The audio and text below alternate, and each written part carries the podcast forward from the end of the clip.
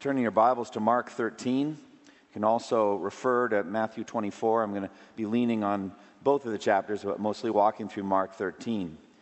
As we begin to look at a topic that theologians call eschatology, or the study of end times or last things. In 1925, the American poet T.S. Eliot wrote his masterpiece entitled The Hollow Men. It was a reflection of his generally gloomy outlook on the direction of human history after the devastation of World War I. That terrible so called war to end all wars left permanent scars in the minds and hearts of many. Pictures of bleak battlefields that were stripped of all trees, all vegetation, all life, looking more like a moonscape, which had been pounded by artillery uh, for years, deep craters, mud, and death everywhere. So T.S. Eliot looked at that, he looked at human history, and he wondered bleakly where it was all heading. Uh, in the poem, he spoke of men with heads filled with straw, men without eyes groping through a valley with dying stars, in which little by little all energy just seems to leak out or drain out slowly from the universe until nothing is left. Uh, the poem ended famously with these words This is the way the world ends. This is the way the world ends. This is the way the world ends. Not with a bang but with a whimper. Well, that's T.S. Eliot's opinion or prophecy, poetic prophecy. Uh, but it's just, in my opinion, another example of the fascination that human beings have with where this is all heading. Where are we going in all of this? And more specifically, with the conceptions of the end of the world. Doomsday scenarios, apocalyptic visions, dystopian societies, clawing out some existence on a dying planet after World War III has wiped out most of the human race or some other such thing. It says in Ecclesiastes 3:11, God has set eternity in the hearts of men, but they cannot fathom what God has done from beginning to end. So we have a sense of a movement towards something, but we don't know what it is. We can't figure out where we've come from. We don't really understand the history that leads up to this. And we don't know, even James says, what's going to happen tomorrow, but we have a fascination in it. We're interested in it. And so, in our culture, especially movie makers, cash in on this kind of thing. They depict Earth uh, in its final stage after some thermonuclear holocaust, like in the movie Planet of the Apes or Dr. Strangelove or others, or perhaps a pandemic which wipes out all of Earth's population, such as in the movie I Am Legend, or some kind of ecological disaster, uh, climate change, global warming, or some kind of solar flares like in 2012 or the day after tomorrow, or a blight that kills all vegetation except corn. Uh, the okra just went and corn is going soon, that's interstellar, or even alien invasions, that's the war of the worlds or conquest by artificial intelligence robots, that's the Matrix. I'm sure I've missed a few of the ways that the world ends. Um, if you ask me, have you seen all those movies? I'm not going to answer. But at any rate, how exactly will the world end? And how will we know when it's coming? Is there anything we can do about it? These are questions that burn in the hearts of normal people, and they burn in the hearts of the disciples of Jesus as well. These are the questions that Jesus Christ seeks to answer in Mark 13 and also Matthew 24 and 25. One of the key issues he brings up are, uh, is what is what are the signs uh, by which we can see the impending end of the world as it approaches? So, Jesus amazingly begins in the account we're going to look at today, Mark 13, 1 through 13, by talking about things that will happen commonplace in every generation and are no certain signs of the immediate end of the world. But in the midst of it, as we're going to talk about next week more especially, is the central purpose of history, the unfolding of history, and that is the proclamation of the gospel to the ends of the earth. And so the unfolding of uncertain signs that are true in every generation is a matrix or a canvas on which the, uh, the painting, the masterpiece of the spread of the gospel, what we call the external journey, goes on. So today we begin a fascinating and vital journey into true prophecy, not the prophecy of movie makers or of American poets, but the prophecy that flows from the mind of God, the only one who really knows the future is the sovereign God who decrees it. Because he can say about anything that any created being wants to do, it will not take place, it will not happen. God is sovereign, and therefore, when He tells us what's going to happen, we need to listen. Now, it begins with Christ's shocking prediction there in Jerusalem uh, in Mark 13 2. Not one stone here will be left on another, every one will be thrown down. So we need to understand the significance of this moment. We get it more clearly in the Gospel of Matthew, uh, at the end of Matthew 23 and on into, into 24, uh, as Jesus has finished his, his uh, judgment, his words of judgment, uh, his seven woes on the scribes and Pharisees, and condemns them, and then the glory leaves the temple. So, in the Old Covenant, the glory cloud represented the presence of God, the special presence of the omnipresent God with his people, the Jews. God's glory cloud entered the tabernacle when Moses had finished constructing it. Uh, the glory cloud entered the tabernacle and filled it, symbolizing the special presence of God there in the tabernacle. So, also, centuries later, when Solomon uh, completed the construction of his temple, uh, the glory cloud entered the temple and filled it. But sadly, tragically, when the Jews forsook the true God, the only God, for idols, and did this over centuries, the glory cloud departed from the temple. And Ezekiel saw it in Ezekiel chapter 10. He beheld the glory uh, called sometimes the Shekinah glory. You're not going to see that word, but it just means the dwelling glory um, of God, the dwelling glory departing the temple because of Israel's great wickedness and idolatry, the glory leaving the temple. That rendered the temple really nothing more than a empty or desolate pile of stones which then the Gentiles were about to flood in and destroy, them being the Babylonians at that point in the kindness of God, a remnant of Jews, a very small remnant compared to the original population that entered the promised land, 42,000, came back and were given permission by their Gentile overlords to rebuild a smaller version of the temple, which they did, and the story is told in Haggai and uh, also in Ezra and Nehemiah. But now, in Matthew 23 and 24, the true glory of God the dwelling glory, the incarnate glory of God, leaves the temple. He walks out because the Jews have officially rejected him from being their Messiah. In Matthew 23, seven times he says, Woe to you, scribes and Pharisees, you hypocrites. He condemns them. They are spiritual leaders and represent, representatives of the Jewish nation. Jesus said in Matthew 23, they sit in Moses' seat, so you must obey them. They do represent um, the, the law of God, but they were deeply corrupted men. They were whitewashed tombs that looked beautiful on the outside, but inside full of dead men's bones and everything unclean. As Jesus says in, in Mark 12, they devour widows' houses and for show make lengthy prayers. That's who they were. And it culminates with these devastating words in Matthew 23 37 through 39. O Jerusalem, Jerusalem, you who kill the prophets and stone those sent to you. How often I've longed to gather your children together as a hen gathers her chicks under her wings, but you were unwilling. Behold, your house is left to you desolate. An incredibly important statement. Behold, look, your house is left to you desolate. For, another important word, I tell you, you will not see me again until you say, Blessed is he who comes in the name of the Lord. Matthew 24, 1, and also in Mark 13, Jesus then left the temple, walks out. So it's not just the actions, it's the words and what he says. Your house is left desolate, it's empty because I'm walking out and I'm not coming back until you say, Blessed is he who comes in the name of the Lord. So out he goes. It's a hugely significant moment in redemptive history. Jesus is the ultimate prophet from God. He is the one who has been sent after all these other servants have been sent and have been mistreated and killed. Then the, uh, the owner, the absentee owner of the vineyard, sends his son.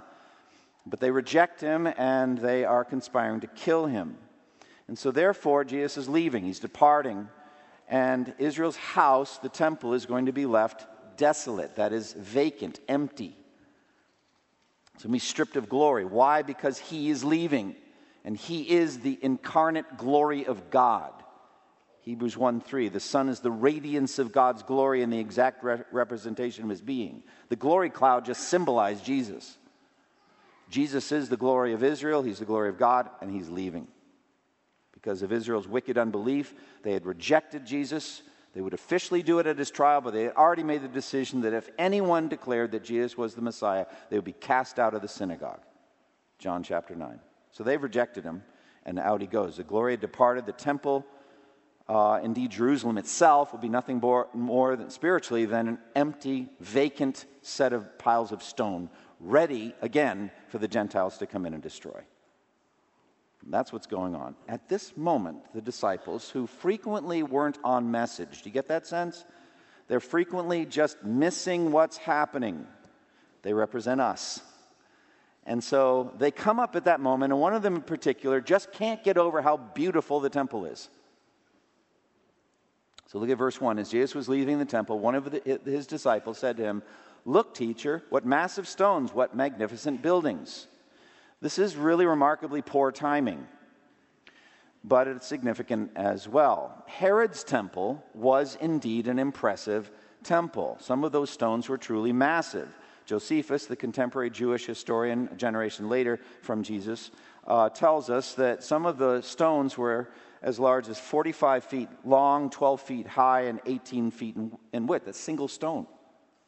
One point, pro, pro, approximately 1.5 million pounds. Astonishing. Uh, furthermore, the building itself was lavishly beautiful.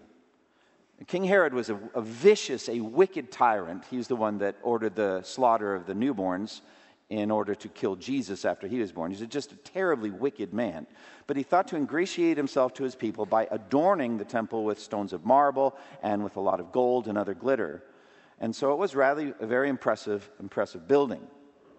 Now, human beings in general marvel at human achievement.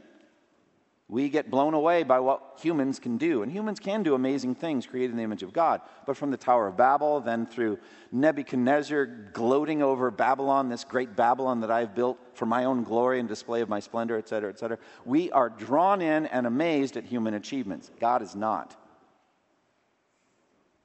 As Stephen says in Acts 7, quoting the scripture, God says, Heaven is my throne, and the earth is my footstool. What kind of house will you build for me? Or where will my resting place be? Has not my hand made all these things? And so they came into being. So God's not impressed. God instead yearns for a people characterized by broken-hearted humility and faith and repentance. That's what he's yearning for, and the Jews did not have it. And so Jesus makes this shocking prediction. Verse 1 and 2 As Jesus was leaving, the temple, one of his disciples said to him, Look, teacher, what massive stones, what magnificent buildings. Do you see all these great buildings? replied Jesus. Not one stone here will be left on another, everyone will be thrown down. So Jesus frequently used object lessons, pointing to things, look at it, but this is very much the topic. They were the ones calling his attention to the stones, to the temple. So that's what they're talking about. Do you see them? Look at them. Look at all these great buildings. Now, I don't know whether his hand swept over the temple complex itself or the entire city. As you know, historically, the whole thing was going to be destroyed, not just the temple. So it could be he was talking about the entire city of Jerusalem as he wept over Jerusalem, as he lamented over Jerusalem. But specifically, the topic there was the temple. Either way, this, these words would have been shocking to these Jewish disciples. Uh, every stone placed on top of another will be toppled down. This entire place will be leveled, it's going to be razed. Humanity in pride builds upward and goes lofty and high, like in Isaiah 2, these lofty towers and these cedars of Lebanon and all this rising up. It's just a symbol of human pride like the Tower of Babel. God casts it downward. So, this is nothing less than the prediction of the total destruction, not just of the temple, I believe, but of the entire city of Jerusalem. Now, that prediction would be fulfilled a generation later. Uh, in AD 70, Josephus, contemporary at that time, the historian, Jewish historian, uh, tells the story of the destruction of the city of Jerusalem in the year 70. Uh, it was the decisive event of the first Jewish Roman war. Uh, it was followed by the fall of Masada uh, three years later in AD 73, the Roman army was led by the future emperor Titus. It besieged and conquered the city of Jerusalem, which had been occupied by Jewish zealous Jewish defenders, zealots, since uh, the year 66. So for four years they had held out. Jerusalem was notoriously difficult to conquer, very difficult. Uh, it was, it was easy to defend. And so, therefore, frequently what would happen is when the Gentiles, like the Babylonians or the Romans, would finally topple the city, they would be so filled with rage at how difficult it had been that they took it out on the, on the defenders and on the city. And so that's what they did. Despite the fact that Titus wanted the temple preserved, they didn't. They burned it to the ground, and they were determined, the Romans were, filled with rage, to remove even foundation stones so that it couldn't even be seen that there'd ever been a city there. The Romans did this kind of thing. And so that's it's the fulfillment of Jesus' words, just vindicating him as an accurate and faithful prophet of God. Now, the spiritual significance is this Israel had rejected God, so God had rejected Israel. Ezekiel 16 poignantly portrays a spiritual marriage between God and Jerusalem, his love relationship with Jerusalem, and through Jerusalem, the people of Israel. But they had betrayed that love and had been spiritually unfaithful to God, spiritually adulterous through idolatry and wickedness. And despite his incredible uh, patience, he swore that he would level it by means of a Gentile nation. And this is, this is his regular pattern. And he said it in the Song of Moses in Deuteronomy 32 before Israel even entered the promised land. I'm, I'm going to make you angry by those who are not a nation. I'll make you envious by a nation without understanding. He's clearly predicting Gentile destruction of the Jews if they do not keep the laws of God. And again and again, that's what God did. He would raise up Gentile uh, armies who would come in and trample his people. And in this case, it was the Romans. He would pour out uh, wrath on the Jewish nation. And it began what Jesus called the times of the Gentiles. Luke 21 24, Jerusalem will be trampled on by the Gentiles until the times of the Gentiles are fulfilled. We're in those times now. The times of the Gentiles. What does that mean? It's a shift in the focus of God. First, God would give up the Gentile nations a Gentile nation to, uh, sorry, God would give up the Jewish nation to Gentile armies to be trampled, the Romans. Then he would pour out his grace and mercy on the elect among the Gentiles all over the world, to the ends of the earth, and rescue them from every tribe and language and people and nation, and graft them into a cultivated olive tree, a Jewish olive tree, deriving nourishing spiritual sap from the patriarchs, from the Jewish heritage, so we become sons and daughters of Abraham. Meanwhile, Israel experiencing a hardening in part, in every generation, some Jews believing in Jesus, but for the most part, not, until, we're told, a mystery at the end of time when God will turn the Jews back to himself through faith in Christ and be saved. And so all Israel will be saved. So that's the whole story of the times of the Gentiles. And part of it includes Gentile domination of the city of Jerusalem. And so, this is the prediction of the times of the Gentiles, the destruction of the temple. It is also significant, spiritually significant, because it sig- signals absolutely the end of animal sacrifice and the end of the Jews' ability to perform the old covenant. Physically impossible for them to do. All right, the destruction of the temple clearly means an end to animal sacrifice. The old covenant has come to an end. Now, Jesus' death on the cross fulfilled the animal sacrificial system, fulfilled it. All right? And once he died on the cross, Hebrews 8:13 says that that old system, that old covenantal system was obsolete and aging would soon disappear. So the writer writing clearly before the destruction of the temple was predicting, I believe there in, in Hebrews 8:13, the destruction of the temple. It would soon disappear. You wouldn't see it at all. Now, the moment Jesus died, the curtain in the temple was torn in two from top to bottom, signaling the end of animal sacrifice. And the Jews should have known at that point. The priests should have all repented and come to Christ. There would have been no need for the temple to be destroyed. It would have been a Christian church, and it would have been a symbol of the old covenant animal sacrificial system that has now been fulfilled in Jesus. But they had, through unbelief and hardness of heart, reestablished animal sacrifice, sewed up the curtain that was torn in two from top to bottom, reestablished all that, and so God had to shut it down, and He did it by the Romans. Now the Jews cannot obey the law of Moses. Please do not say there is a kind of a spiritualized Judaism in which the animal sacrifice is not important. How could anyone ever say that? Read the fi- first five books of Moses. There's an entire book, Leviticus, devoted to animal sacrifice from beginning to end. And so it is essential to the Jewish religion, and it cannot be done. Even more later, when the Muslims built the Dome of the Rock there, uh, one of their sacred pilgrim, uh, pilgrimage sites uh, at the end of the seventh century. So, Jesus makes the, the, prediction Not one stone here will be left on another, everyone will be thrown down. Mark 13, 3 and 4, we have this stunned questions by the disciples in private.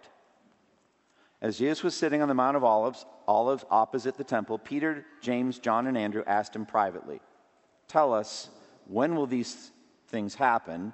And what will be the sign that they are all about to be fulfilled?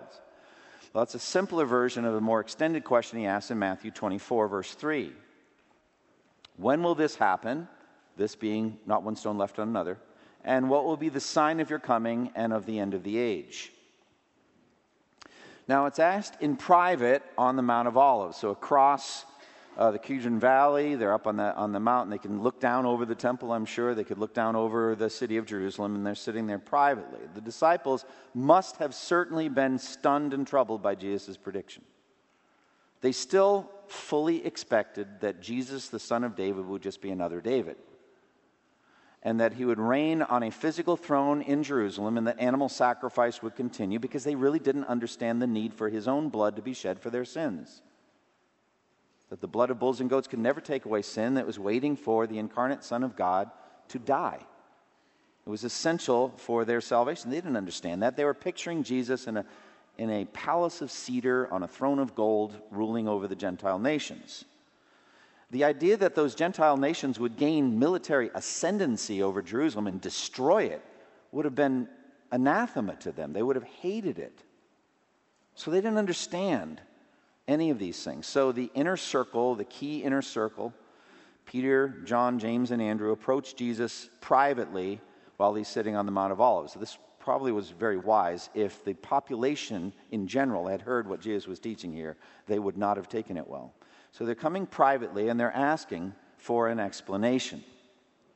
Undoubtedly, they could look down over the temple and over Jerusalem while this is going on. And because it's on the Mount of Olives, some scholars call this the Olivet Discourse, especially the longer version in Matthew 24 and 25, or sometimes the Little Apocalypse. Now, in Matthew's Gospel, these three questions are woven together, and Jesus' answer to them are woven together in a rather complex tapestry. What are the three questions? Question number one When will this happen? Namely, the destruction of Jerusalem and of the temple.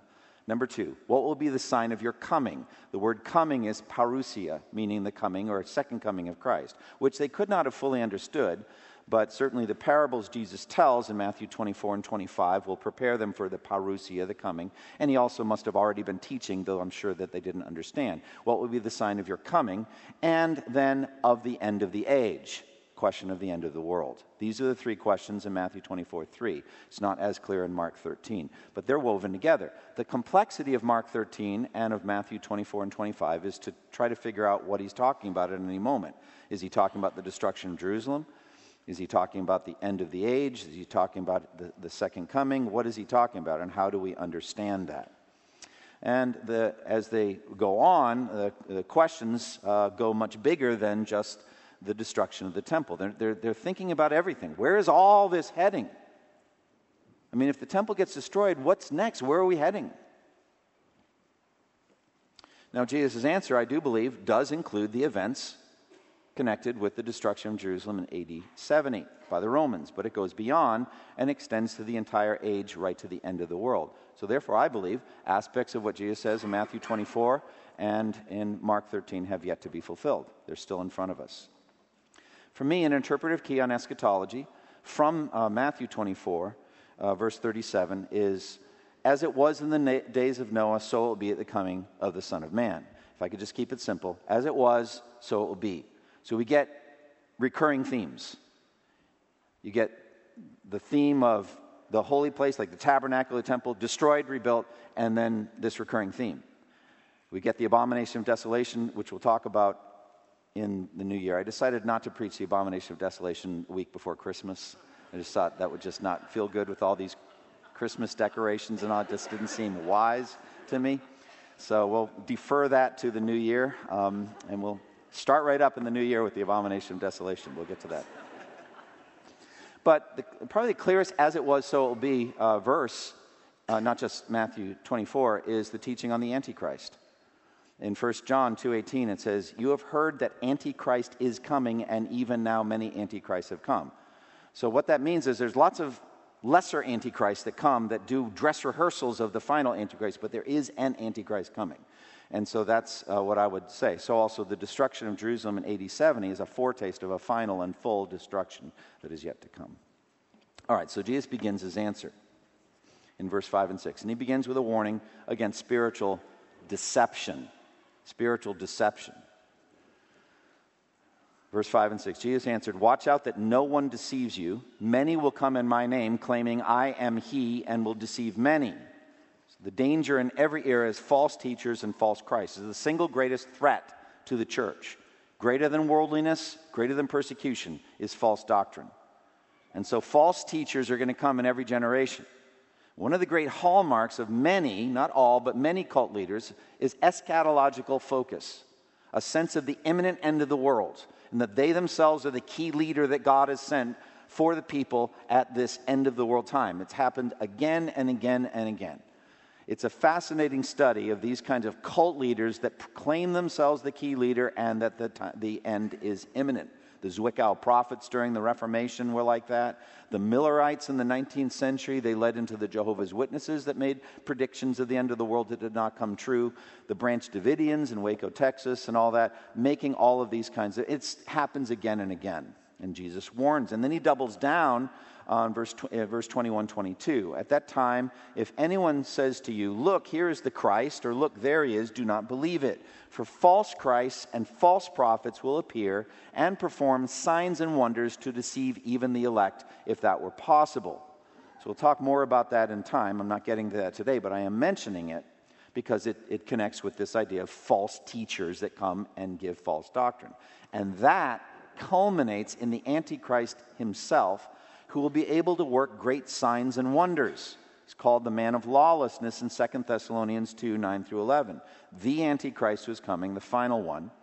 The coming of the lawless one will be in accordance with the work of Satan displayed in all kinds of counterfeit miracles, signs, and wonders, and in every sort of evil that deceives those who are perishing. They perish because they refuse to love the truth and so be saved. For this reason, God sends them a powerful delusion so that they will believe the lie. He allows the Antichrist to work miracles.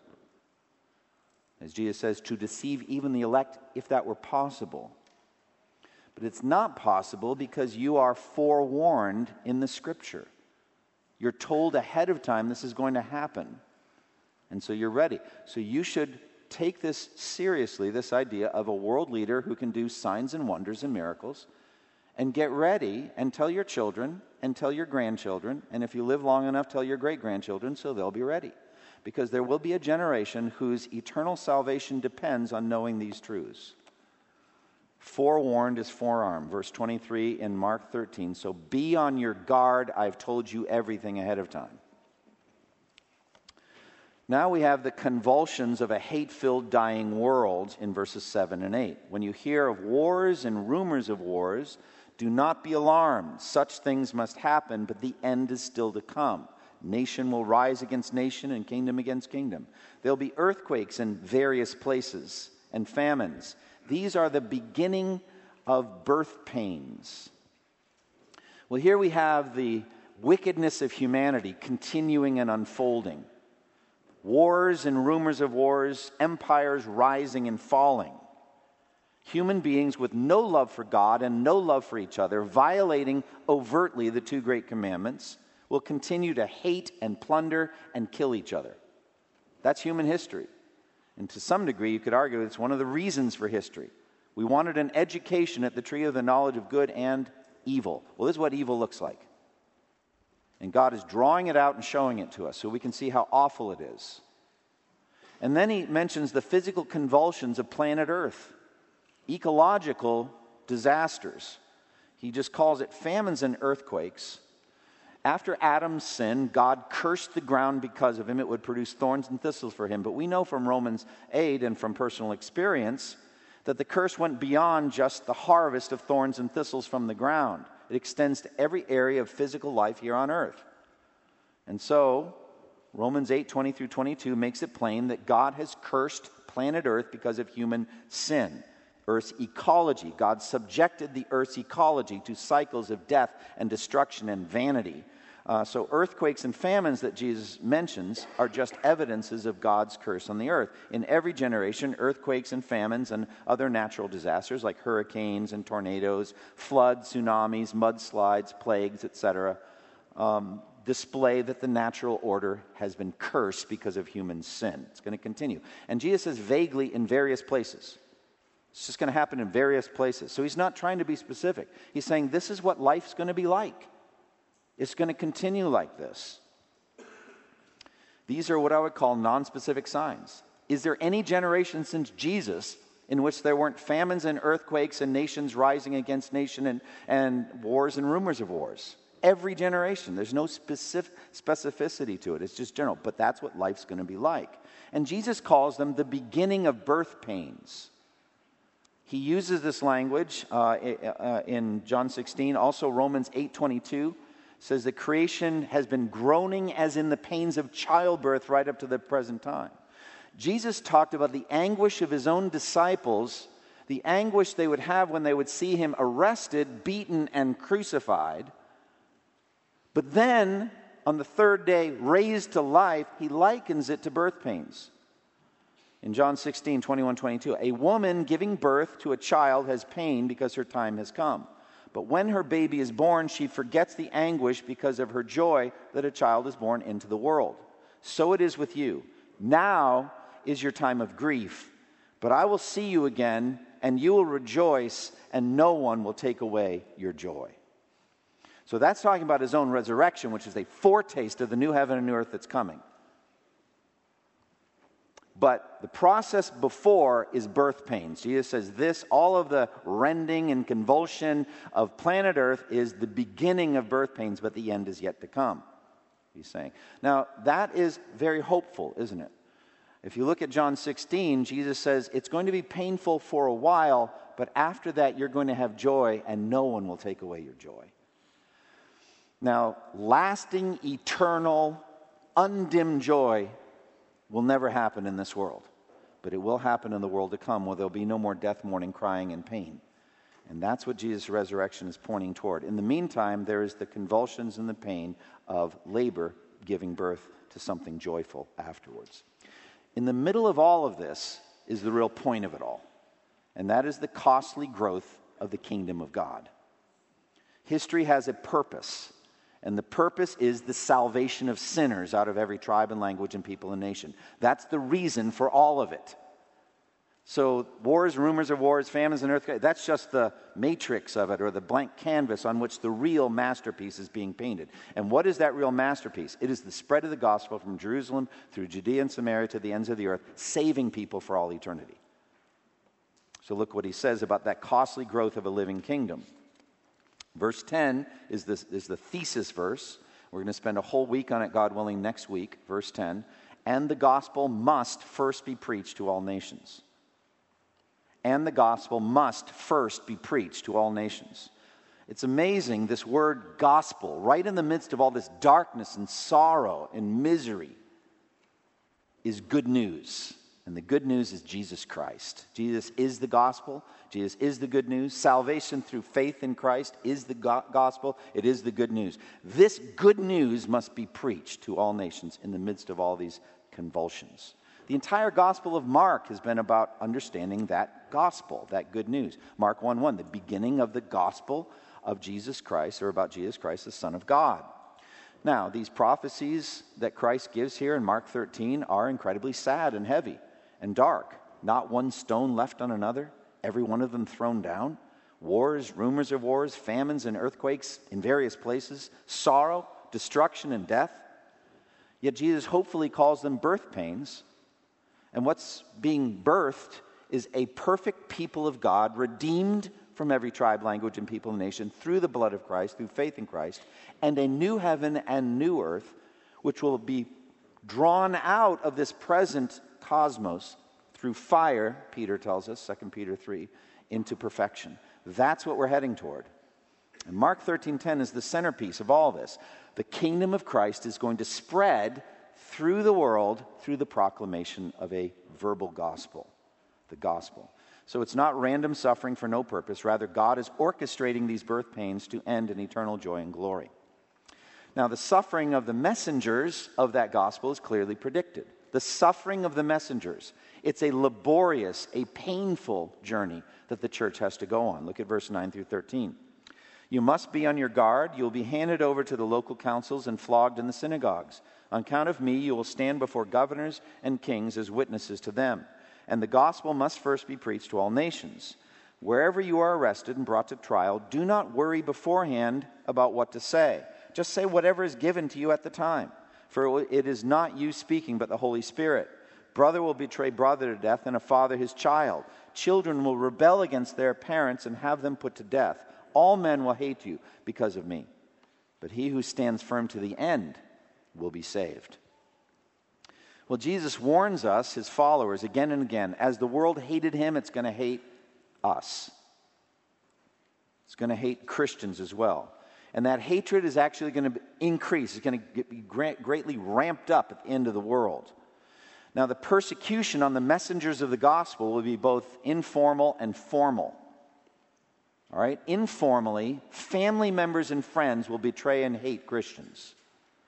Verse 12 Brother will betray brother to death, and a father his child. Children will rebel against their parents and have them put to death. This is utterly heartbreaking. You look at verse 12 and you're like, what would that actually mean for those people? To have those closest to you hate you and turn you over to death because they hate Jesus. That's how bad it's going to get the betrayal. But the persecution will also be formal, it will involve synagogues, religious tribunals uh, governmental agencies, governors and kings and emperors and presidents and supreme courts and all these formal tribunals that the messengers of the gospel are going to get hauled in front of. This has been a repeated scene in 20 centuries. Is the messenger hauled up in front of the authorities giving an account? It happens again and again and again. The Apostle Paul, is like the last third of the book of Acts, is that. Paul on trial, Paul on trial, Paul on trial. And it is, you know, they're standing before either religious tribunals or governmental um, inquiries, etc. Bottom line, you know, all of that is going to culminate in the hatred of the Antichrist when he controls the government of the entire world and uses his supernatural powers to seek to eradicate the church of Jesus Christ, precipitating the second coming of Christ, I believe. So that tribunal aspect is going to keep coming, and the, and the persecution is going to get worse and worse. Summed up in verse 13 everyone will hate you. It just seems to me like American evangelicals need to understand we're not going to win a popularity contest. We need to understand the truth. The more that our surrounding culture digresses from biblical Christianity, the more they're going to hate us. And we need to be aware of that. And that doesn't mean every single person will hate. There will be unconverted elect who will eventually cross over from death to life. But in general, the world's evaluation of Christians will be fiercely negative. Now, in the middle of all of that persecution and tribunals and all of that will be the powerful equipping by the Holy Spirit. The promise of the, of, of the Spirit as power to witness, as Acts 1 8 says, You will receive power when the Holy Spirit comes on you, and you will be my witnesses in Jerusalem, Judea, Samaria, to the ends of the earth. And we need the Spirit's power. The tribunals will be terrifying. The synagogues and the, and the religious councils and the, and the governor's court and all of that, it's going to be terrifying. And we're going to, in our flesh, quail and melt in front of it. But we'll be positioned to be witnesses to them in verse 9 to preach the gospel. Verse 10, Jesus speaks of the violence of the persecutions. It says that they will be betrayed by family members to death, to execution. But before that execution happens, the martyrs die, they speak words of witness. The blood of martyrs is seed for the church. They powerfully speak words of witness, empowered by the Spirit of God. He says, Don't worry ahead of time what to say, for the Spirit will tell you what to say at that time. Some of the greatest statements in church history have been made by martyrs on trial. They could never have written that material ahead of time, all right? The Holy Spirit knew what to say through them. Very good example of this is in Acts chapter 4. Remember when Peter and John were arrested for doing a miracle and they're brought before the Sanhedrin?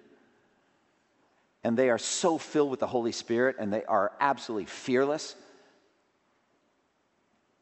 And they say, if we are hauled in front of this tribunal and asked to give an account for a miracle done to a cripple, then know this, you and all the people of Israel. It is by the name of Jesus Christ of Nazareth, whom you crucified, but whom God raised from the dead, that this man stands before you healed. He is the stone you builders rejected, which has become the capstone. Salvation is found in no one else.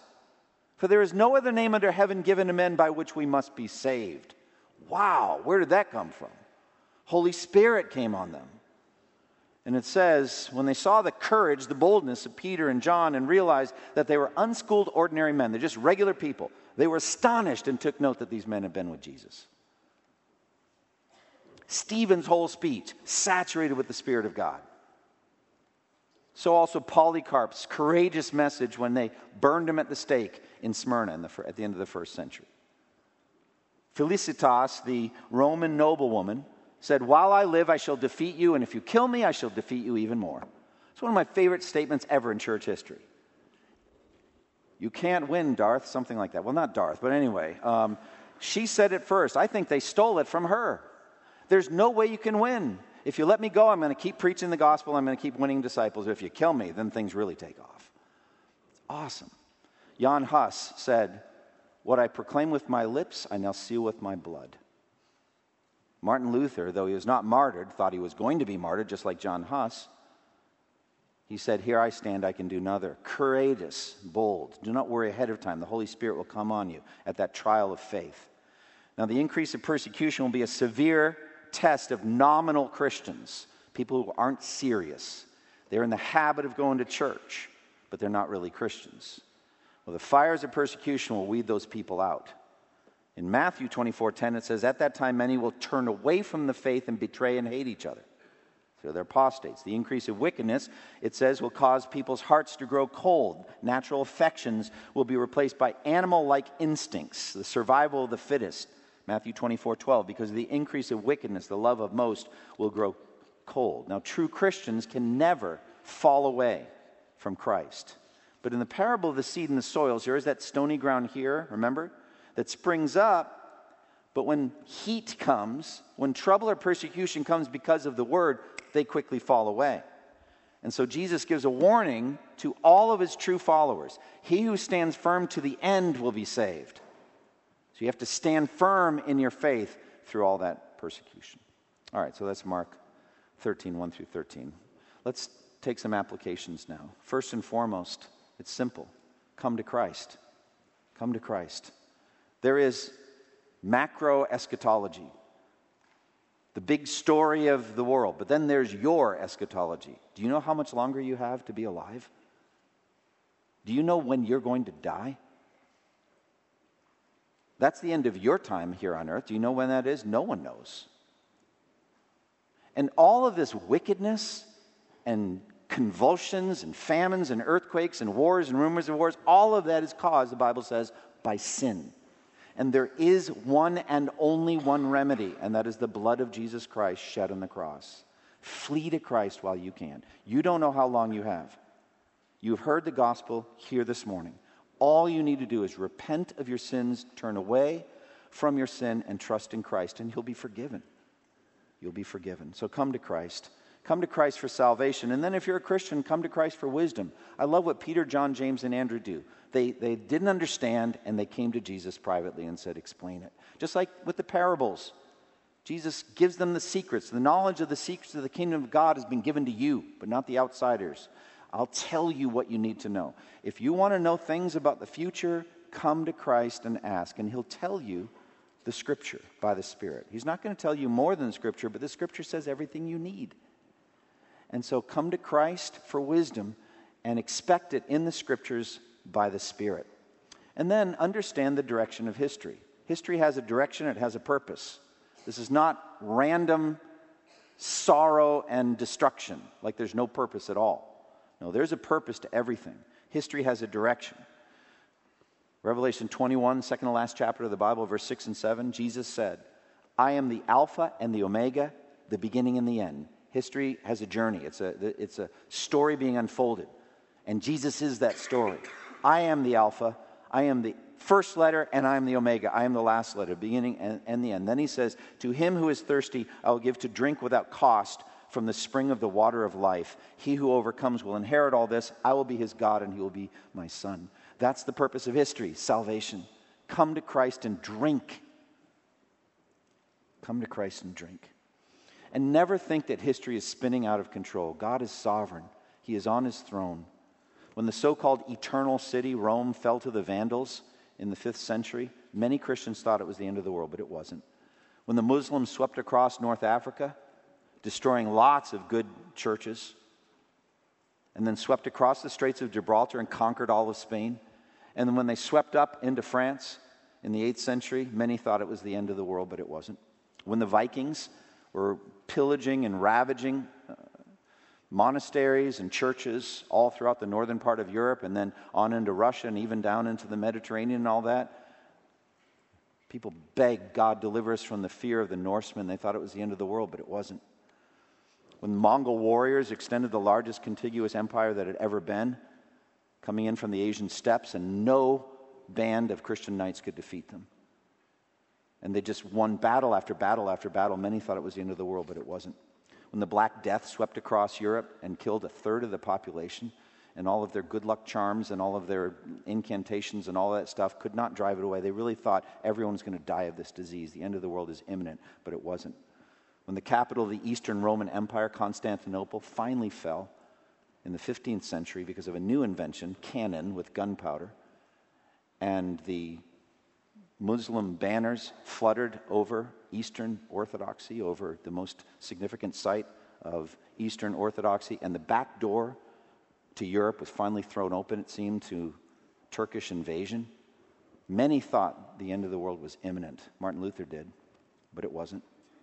And the 20th century dawned with a war to end all wars and millions died in that senseless conflict. And when European poets said, I see the lights of humanity extinguished all over Europe, and we shall not see them lit again in our lifetime.